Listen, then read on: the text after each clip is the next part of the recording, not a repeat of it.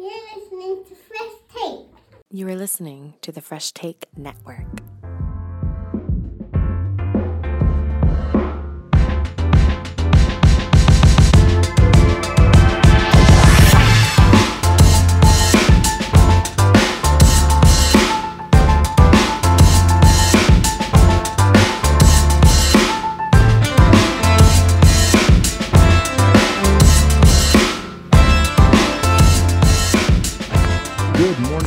Afternoon, and good evening, all you wonderful F1 fans out there in the world. If you're hearing my voice, that can only mean two things. One, that my name is Kelsey, and two, that you have tuned in to another brand new episode of F101.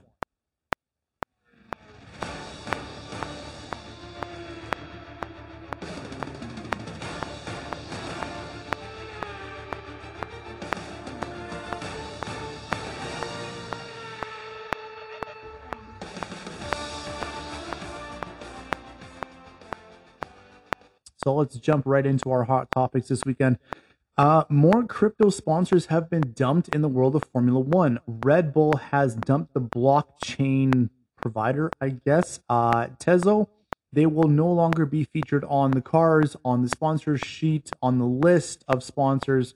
They are totally gone, 100% ended. Uh, the only official report from Red Bull is that their sponsorship has come to an end at the end of 2022, and they will be no longer you know, uh, renewing the sponsorship.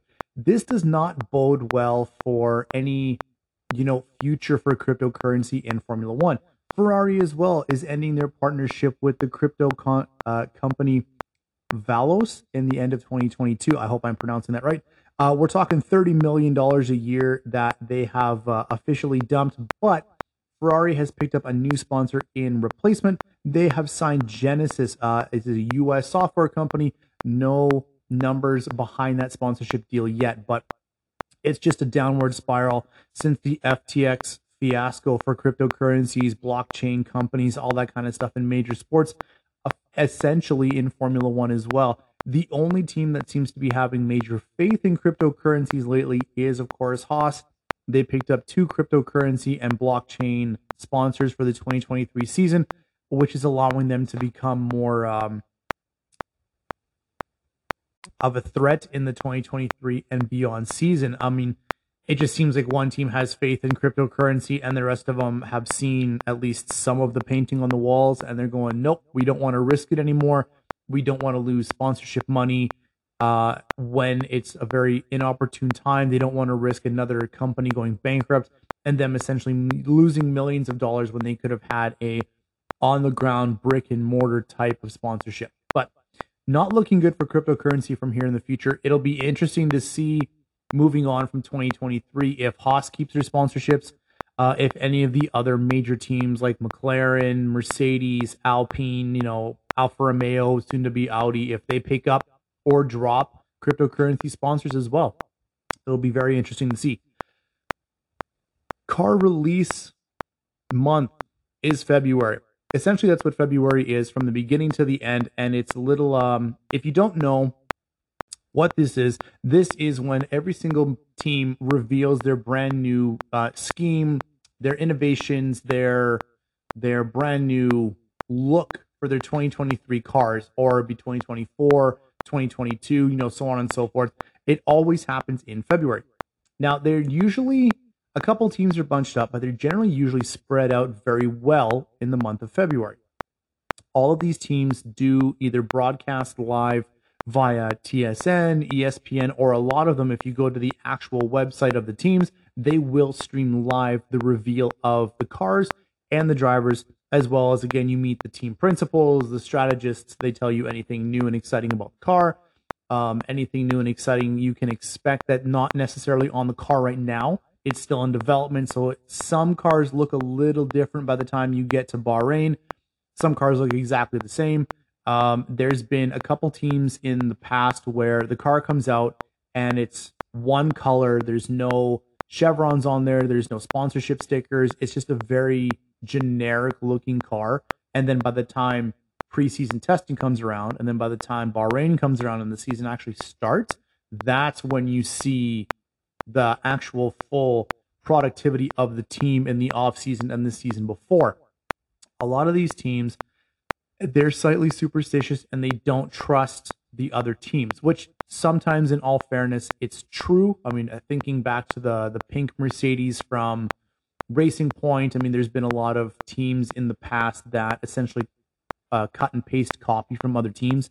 So some organizations have decided that you know we're not going to show you anything in February at all. You have to guess what it's going to look like. The team principals and the drivers are very vague about the description of what the car is going to look like, as well as some of the innovations that you're going to see. They just give you the generic sports. Well, we tried really hard in the off season. The team really came together. We we pulled out some tricks, and you just have to wait and see. And but we're very excited for the season. That's essentially all it is. This I don't think is going to be the case this February. These guys are so incredibly bunched up. Uh, there's a couple teams that are exactly on the same day. Now, this is going to make, and there's only one team left that hasn't announced a day as of yet. So let's go through this. Starting February 3rd, right off the bat, we've got the reigning constructors champions Red Bull, February 3rd. Williams is February 6th. I'm very surprised that Williams is coming out of the coming out of the gate this early, this fast. Normally they're around about the end of February, just because they don't necessarily have the budget cap and they've had some financial and structural difficulties over the last couple years where it really pushes to the last possible date for them to reveal the car. And sometimes they don't even have a full car to present. They've got that you see the front of the car and then it's kind of just the background or it's a very visual presentation on a screen you don't actually see a physical car in front of you i'm very excited to see what williams has in store for us this year then we're going AlphaTauri is February 11th Aston Martin and McLaren are both the 13th of February. I am extremely interested to see on. I think this sets up a very interesting dynamic, especially because I do believe that the mid battle on the grid will be between Aston Martin and McLaren. They've both got new drivers. They've both got um, off. The, they're both coming off the tail of a really good season. And I think this is a major, major flex by McLaren because Aston Martin announced the day that they were revealing first. And this was by like two or three days. McLaren comes along on a very cheeky Twitter post. It was very well done. You had to pay attention. Uh, if you haven't seen it, you really need to go look it up. It's just, it's the details in the background. And I think this is alluding to McLaren's state of mind that it's not all about flash. It's not all about what you see up front that the detail is in or the attention's in the details that this is the year that McLaren is going to be fourth or fifth in the constructors series and that no matter the big headlines of Fernando Alonso going to to Aston Martin or the Oscar Piastri fiasco between Aston Martin and McLaren and Alpine and all that jazz. That means that that's shit. That's nothing to do with the season coming up. And McLaren's making a statement going, you know what, we have such confidence in our car, in our innovation, and in our driver that we're going to go on the same day as our their their chief rival for the 2023 season. I really see this as a massive statement from McLaren and it's going to be, you know, put up or shut up. If you do this, you've got to be able to deliver in the season. I'm ridiculously excited about this. Next day, Valentine's Day, for all you lovebirds out there, for all of you F1 lovers out there as well, Ferrari is coming out on Valentine's Day, revealing their car as well. Uh, a day after that, Mercedes is on the 15th. It's going to be very interesting to see how Mercedes took what they've learned from the, you know, astronomical disappointment that was the W13 and what they're going to bring this year to the W14, what they've learned, what they've gotten rid of, what they've improved upon. I know for a fact from sources and articles and people that I've talked to and the articles that I've read that they are still sticking with the near zero side pods on the car. They are definitely they're going in that really I mean there's a reason why they're called the silver arrows. They're going in that very sleek, very aerodynamic design that did help them and did hinder them at the same time in the 2022 season. I do believe that they have figured out what was wrong, and I do figure that they're going to be on the right path for the 2023 season. I can't wait to see this. I also can't wait to see um, what George Russell and Lewis Hamilton think about this. Sidebar Lewis Hamilton got his contract figured out. He is re signed till 2025.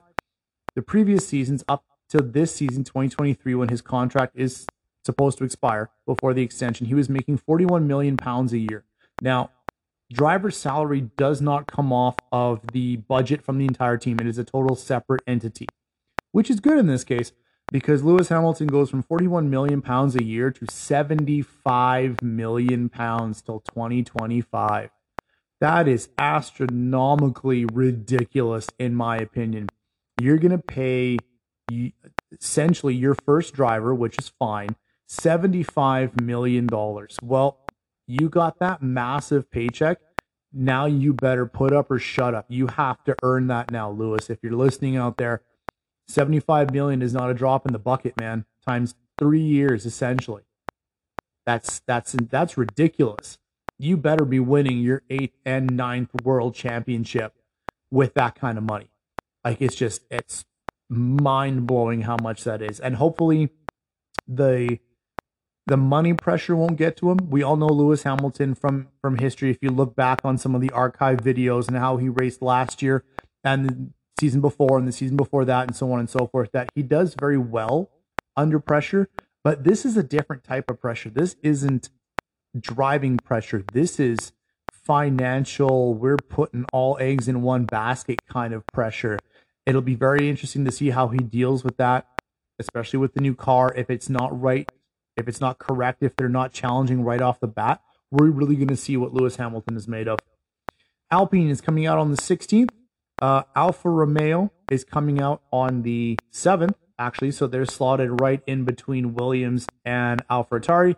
The only team that has not announced when they're coming out, and I'm, I understand why they haven't announced yet, but it's also a little disappointing. Um, it's going to be Haas. Haas has not announced when they're going to be revealing their car. At this point, if they haven't said anything, I'm going to say that Haas is going to reveal their car around about between between the 20th and the 25th of February, just because they've got all this extra money now. It's kind of like, from my point of view, I see as if everyone in the research departments and all the fab and all they're kind of rubbing their hands together, going, "Oh my God, this is amazing! We have all this extra money." and then you're looking at it going, holy crap, now we have to do something with it. And now we're under the deadline because before we could only advance certain parts of the car. So that gave us plenty of time to do so. But now when you can actually hit the budget cap, which is 138.5 million in 2023, don't forget that the budget dropped again from 140 million that you got to you got to work with that time frame. You really got to put the pedal to the metal and see what your guys are made of with all this money. So I'm still saying between the 20th and the 25th, that's when Haas is going to reveal their car. I can't wait to see what this new Haas team, the the dynamic, the car itself, what all of this looks like. I am absolutely stoked, and the new paint job too. They got two new sponsors. Both of them are American. I mean, their their colors were red, white, and blue, anyways. Essentially, it doesn't matter if it was just the Haas logo or if it was was with the Russian sponsorship. I mean, it's always been red, white, and blue. They're almost America's team, but not yet, but not really. So I'm very, very excited to see what Haas can do. Nico Hulkenberg is coming back. Uh, for those of you who don't know who uh, Hulkenberg is, definitely look up some archives. He's a fantastic driver him and Magnussen definitely have some uh, strained history. They did used to drive together in Renault, uh, so that will definitely be that'll be one to look out for. Next, moving on to the hot topics, and this is it's fantastic for one team and a little earth-shattering and very disappointing for another team. Williams has a brand new team principal. Now, this is I mean, there's good news and then there's amazing news for Williams. Williams has been at the bottom of the constructors list and the drivers list for God knows how long. It's been at least a decade. They they're not awesome right now. Uh, they used to be massive, innovative leaders in the 80s and early 90s. Uh, then they got into financial trouble. They started essentially getting sold and bought back, and they just kind of dwindled all the way down till they hit the very bottom. But team principal is coming over It is the Mercedes, former Mercedes team strategist, James, and I hope I say your last name right. If I don't, I do apologize. Voles, I hope I say that right. Um, it was a shock to everybody who had heard about it because normally when a team principal is going from one team to the next, there are some rumors, there's some rumblings that he's going here, he might go there. The rumors abound, either it's confirmed or denied. There was absolutely no word about this anywhere. And then all of a sudden it was just announced. It just happened. Major, major uh, benefit for Williams. In my opinion, a massive shock to Mercedes. Now, James has been with Mercedes for the entire time that Lewis Hamilton has won his seven championships. He knows the track, he knows the logistics. He's a fantastic strategist. That's why Mercedes kept him along for as long as he did. It's going to be very interesting to see who replaces James and Mercedes. I can't wait to see if they've got a, a smoking ace up their sleeve that who's going to replace him, as well as how the team, how uh, how the racing team itself is going to react to him, how Hamilton reacts to his strategy calls. If they get along, if they don't get along, there's no guarantees that the new guy and Hamilton are going to get along at all. We do know from experience from past races that Hamilton is a little bit, he gets down on himself very easily. And the strategists and the team principals and all of them have to kind of help him along with that. George Russell, it'll be very interesting to see how well he does with this new team strategist. I think it's going to be a bit of a, a learning curve for Mercedes at the very, very beginning, but they're going to find their groove and they're absolutely going to kill it with this new strategist, whomever it may be. I have not been able to find who his replacement is. There's no rumors, there's no talk about it, there's no nothing. I do think that when Mercedes does reveal their car on the 15th, that they're going to introduce the brand new strategist. It's a great time to do it. New car, new specs, new strategist. Hooray. We know who he is. And then all of a sudden it's into testing and then it's right back into the season. So I think it's going to be a fantastic move for Mercedes to, to help that team grow. And it's obviously a fantastic move for Williams. And ladies and gentlemen, that is your hot topics. And with that, that brings us to another edition and the newest installment of the history of F1. The third team we'll be covering today is again another team with a long, vast history, not all of it amazing. I do see a lot of historically bad decision making in this one. It is the all French team of the Alpine F1 team. Let's get right into it. Full name, full name BWT Alpine F1. Team principal is Otmar Szafnauer. Uh, team base is in the Enstone, UK. Power unit is Renault. First time we're going to see Alpine is the British Grand Prix in 2020. And that is it. Congratulations as the history of Alpine F1. that uh, I'm joking there. Uh, total race wins one, podiums two, points 328 points so far. So, as I said, there's a ton of history with this team, and there's a ton of uh, okay decision making. One of the okay decision makings I'm talking about is bringing in Pierre Gasly from AlphaTauri. He is the newest driver for the Alpine team, replacing Fernando Alonso, and he will be driving with Esteban Ocon. Now, these guys are very good drivers in their own right. They, I consider them still up and coming drivers. They haven't exactly had the best chance to show what they can actually do. They do have some unpleasant history with each other on the racetrack, so hopefully they'll be able to put this aside and actually help the Alpine team. Before Alpine was Alpine, now we're going to go back in history so you understand some of this decision making. Like I said, before Alpine was Alpine, they were the Renault Formula One team. Renault's first appearance was in 1977 in the British Grand Prix. Now, from 77 to 81, and then they're going to come they're going to come back in the mid 20s, 2000s, 2016 to 2020. Renault's total championships is 2 pole positions, they've made 51, fastest laps 33. Points 1,777. They've won two Constructors' Championships. They've won a grand total of 35 races and podiums of 103. Now, that doesn't sound too bad, but take into consideration that Renault was Formula One standalone teams twice in their entire history. First, when they first started in 1977, and then, like I said, when they came back in the 2016s.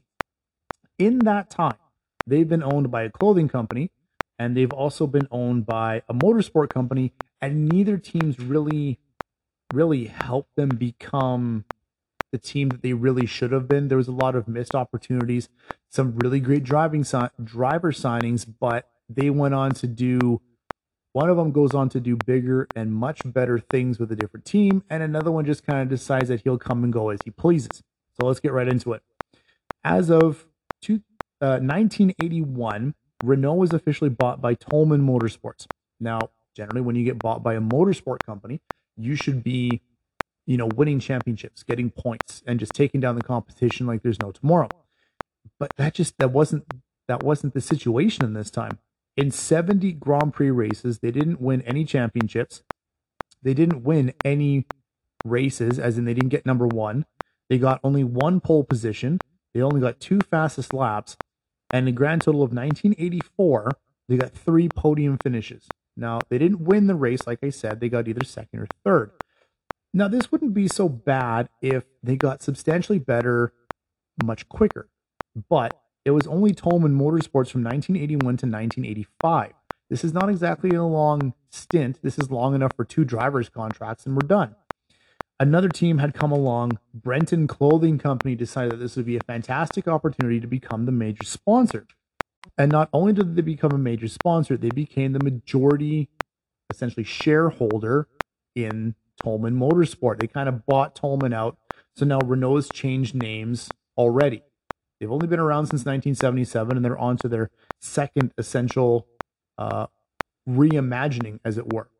So Benetton Motorsport 1985 to 2002. Again, not exactly a massively long stint, but in that time they did do substantially better. Renault was unfortunately kicked out as a power unit supplier.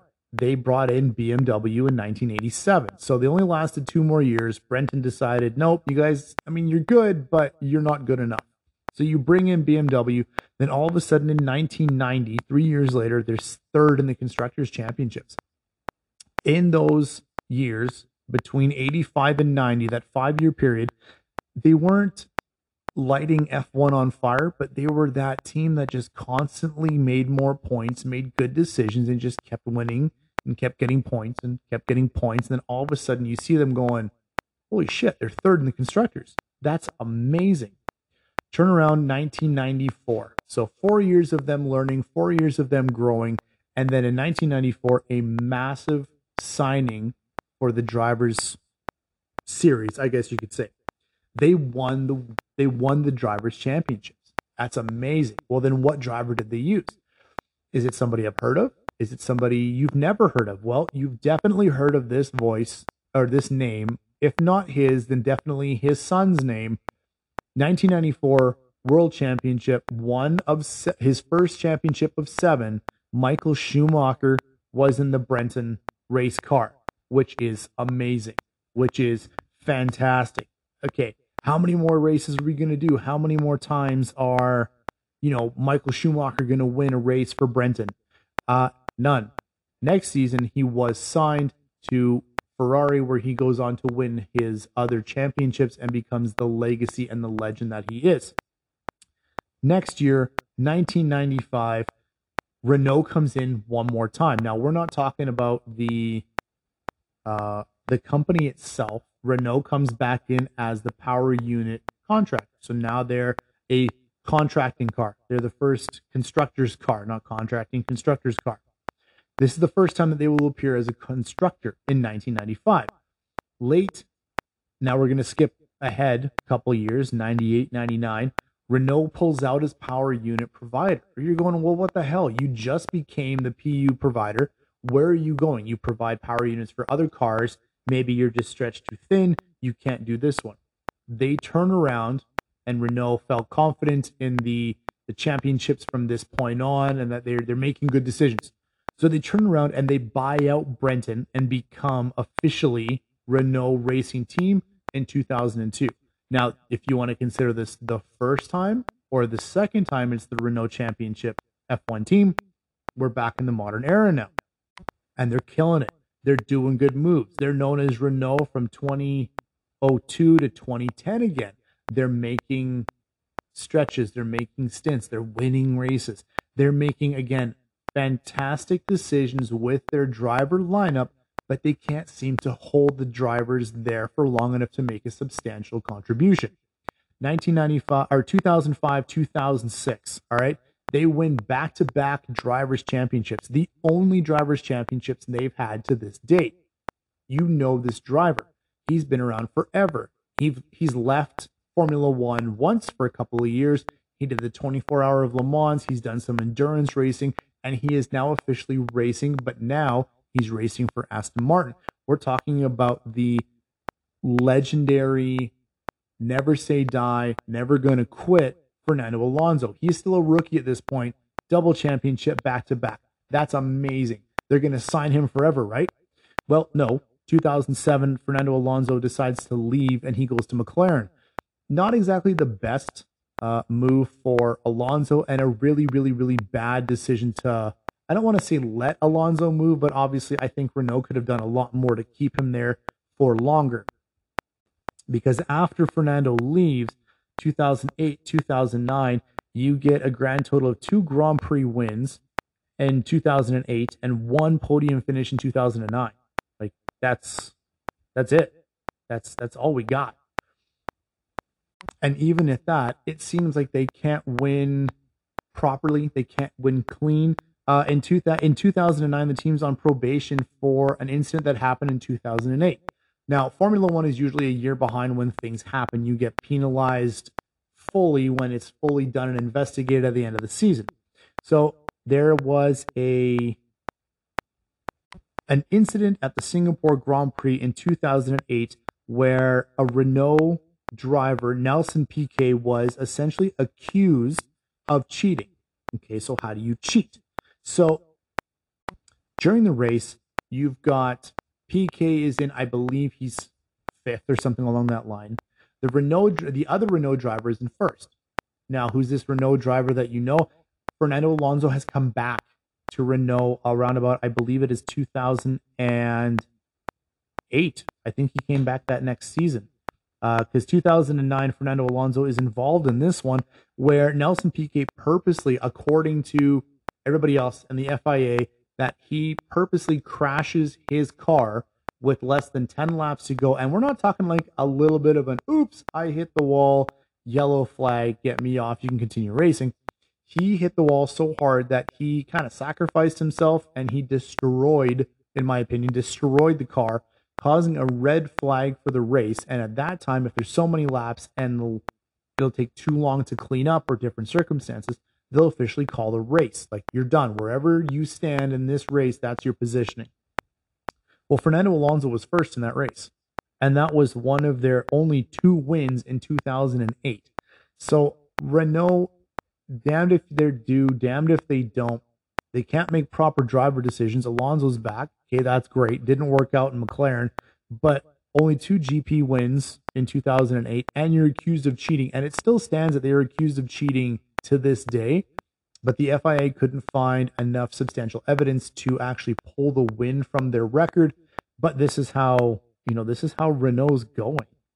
The end of the 2010 season for Renault was a lackluster to say the least. Again, mid teams, not mid team racing, not winning any championships, not doing a whole lot. Come along 2011, Lotus comes in into Formula One. It's great. They're going to be new. They're going to be exciting. They buy Renault. So now all of a sudden it's the Lotus racing team. And on top of that, their first season, they only get 10 points. And then the season after that, or that same season, Lotus ends up dumping Renault as a power unit supplier again. And now they're picking up Mercedes for 2015. So from 2011 to 2015, it's Lotus plus Renault, and now all of a sudden, it Lotus is going. You know what? You can't even. You're having issues. You can't even do a proper engine job anymore, which is what Renault used to be renowned for. And now they're still getting dumped more and more and more and more and more. So Lotus, 2011 to 2015. Are you keeping up with me so far? Because you know it's a lot to take in. 2016 to 2020 comes in. Okay, so now where's Renault? Is it Lotus? Oh, sorry, I meant Lotus, right? Or is it Renault? I'm a little confused because we're doing this Renault F1 Part 3, Renault buys their shares back from Lotus because Lotus doesn't want to be in F1 anymore. Now you've got the Renault team that most people do know. But again, they're only, you know, four years in. Uh, they bought out Lotus on September 28th, 2015. Like it's just a lose lose situation for everybody. This team is being passed back and forth, back and forth. Nobody knows what to do with it, and they can't they can't win. It's nothing but controversy. Not only that, but teams are starting to not want them to be as power unit suppliers anymore. We're going to fast forward to 2019. Now, this is on Drive to Survive. So, this is where most people know Renault from. That they signed Daniel Ricciardo, they're going to save the team. Well, Danny Ric doesn't he doesn't really do anything spectacular. He does struggle at, at Renault, but he does win one podium for Renault in years. Like he is the, the kind of the savior. They should have kept him a little longer and they should have given him more support. On top of that, all of a sudden, Red Bull and McLaren are both dumping Renault because the power units that they're being given, they suck. They are not consistent at all. When you watch, if you've watched Drive to Survive on on Netflix, you'll see that Red Bull will have two, at least two seasons ending in 2019 where their power units are so inconsistent, they don't know if they're going to finish one race to the next. Whereas when you look at the Renault cars, they have absolutely no issues at all with the power unit. Red Bull and McLaren are, in my opinion, superior teams to Renault was back in that season, and yet they were the ones having the issues. There was rumors, allegations, but no evidence that Renault was giving you know themselves a superior product to their actual customers. But there was no proof in that. But 2019 for both Red Bull and McLaren, they dropped Renault. Uh, therefore, they don't supply any power units except for themselves at this point. Red Bull got power uh, partnered up with Honda, where they've got the fantastic engine that is in the car to this day, and McLaren. Fantastic move. They go to Mercedes, a reliable engine supplier. They get what Mercedes gets to any other team that drives a Ferrari or a Mercedes engine, they get the same kind of quality. So Renault can't they just keep shooting themselves in the foot with either bad ideas or just bad decisions. 2017, they're fourth in the constructors, really, really great. 2019, three podium finishes. It's the best they've ever done since 2016. And then you're they didn't really do a whole lot in 2020 they just kind of again putzing along middle of the pack, not really doing not really doing a whole lot. Nobody wants to take their power units. Um, anytime at that point when somebody did take a power unit, if it was if it wasn't faulty, if it wasn't breaking down on them, then Renault was losing out to the teams that they were supplying power units to. It just it didn't make sense for them in any direction that they looked at. Perfect example. We're talking 2018. Uh, they provide the power units to McLaren, and then all of a sudden that year McLaren finishes fourth, Renault finishes fifth. So I mean, again, they're damned if they do, they're damned if they don't. Come in 2021 now, they're rebranded as Alpine. Uh, the upswing with the new branding, they got a new team principal. They fired their old one, which I think was the best thing that they could possibly have done. And that same year, they win their first race in Hungary, and that's Esteban Ocon. It's it's fantastic. It's a the way that the Alpine brand, but the Renault team needed to have. To this day, Renault is still the power unit supplier for Alpine, and they shockingly haven't had a whole lot of issues. Depending on who you ask, if you ask Esteban Ocon, he had an amazing 2022 season. He did very well. If you ask Fernando Alonso, on the other hand, the inconsistency with the power unit left 60 points on the track that he could have used to get higher up in the Constructors Series for the team, as well as the Drivers' Championship for himself. So, six of one, half a dozen of the other. It all depends on how you want to look at it. As well as in 2022, uh, Esteban Ocon's teammate Fernando Alonso, third in the uh, in the constructors. No podiums or in the, the championship drivers. Sorry, I misspoke there. That same race in Hungary, Fernando Alonso came in third. So it's a double podium for the maiden season for Alpine 2022 comes along, no podiums, but they're fourth in the constructors, which is amazing for them. And then they start making decisions again. Maybe instead of not giving Fernando Alonso a non reliable car, how about you fix the problems and you keep a championship pedigree on your team? But instead, Alpine, in all their wisdom, decided they wanted an all French lineup. It would be fantastic for marketing and they would sell more merchandise. Well, congratulations. You've lost Fernando Alonso to Aston Martin, and now you've picked up Pierre Gasly from AlphaTauri. When you look at that on paper, it's not a fair trade. If you look at it in the driver's standings, it's not a fair trade. If you look at it in any possible way of a Formula One fan, analyst, uh, you know, stats, doesn't matter. It's not a fair trade. You're trading a championship driver to your nearest competitor and you're picking up a 20, I think he's 23, 23 year old driver who, if he doesn't like how the team is behaving, he doesn't drive well. So you're swapping out a legend for a child. Mm, I, I, I really hope this is not the history repeating itself for Alpine and Renault where they start making really bad decisions instead of having faith in their driver and in their systems my prediction for Alpine this year. So a lot of people have asked me what, you know, what do I see Alpine doing? Are they going to be better this year? Are they going to be worse this year? I want to say that it's going to be an upward trajectory for them, that they're going to really, really put McLaren in their place and get fifth in the constructors, if not fourth, challenge Mercedes. But it all depends and it all starts on the 16th of February when they show their car. If you look at that car with all the research they put in there and all the, the speculations of all this new part here, that part there, new driver, new lineup, all this kind of stuff. If you look at it, and even if you don't really understand the technological part of it, if you look at it and go, meh, I think that's the kind of season they're going to have. If they come out of the gate and just wow right off the bat. The new drivers get along. The car looks amazing. They've got visible aerodynamic upgrades on the car. They're going to absolutely kill it. They're going to be in the top five. But if they have a lackluster car to begin with that doesn't perform on the track from day one, they're not going to be able to keep up. McLaren looks mean and nasty. I mean, like I said, they're coming out the same day as Aston Martin. They got something to prove. The top three are always going to be the top three Mercedes, Ferrari, and Red Bull. That's going to be the way it is. I see, I see Haas giving Alpine issues.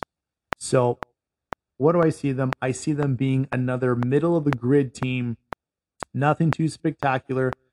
I do hope that the drivers get along, but from what I've seen and the history with them between each other and just how they drive individually, Ocon's not old enough to be the number one driver. He doesn't have that experience to show Pierre Gasly how it's supposed to be done in Alpine. I think they're going to fight each other majority of the season, and I think they're really going to screw themselves out of a really good podium finish and a lot of points.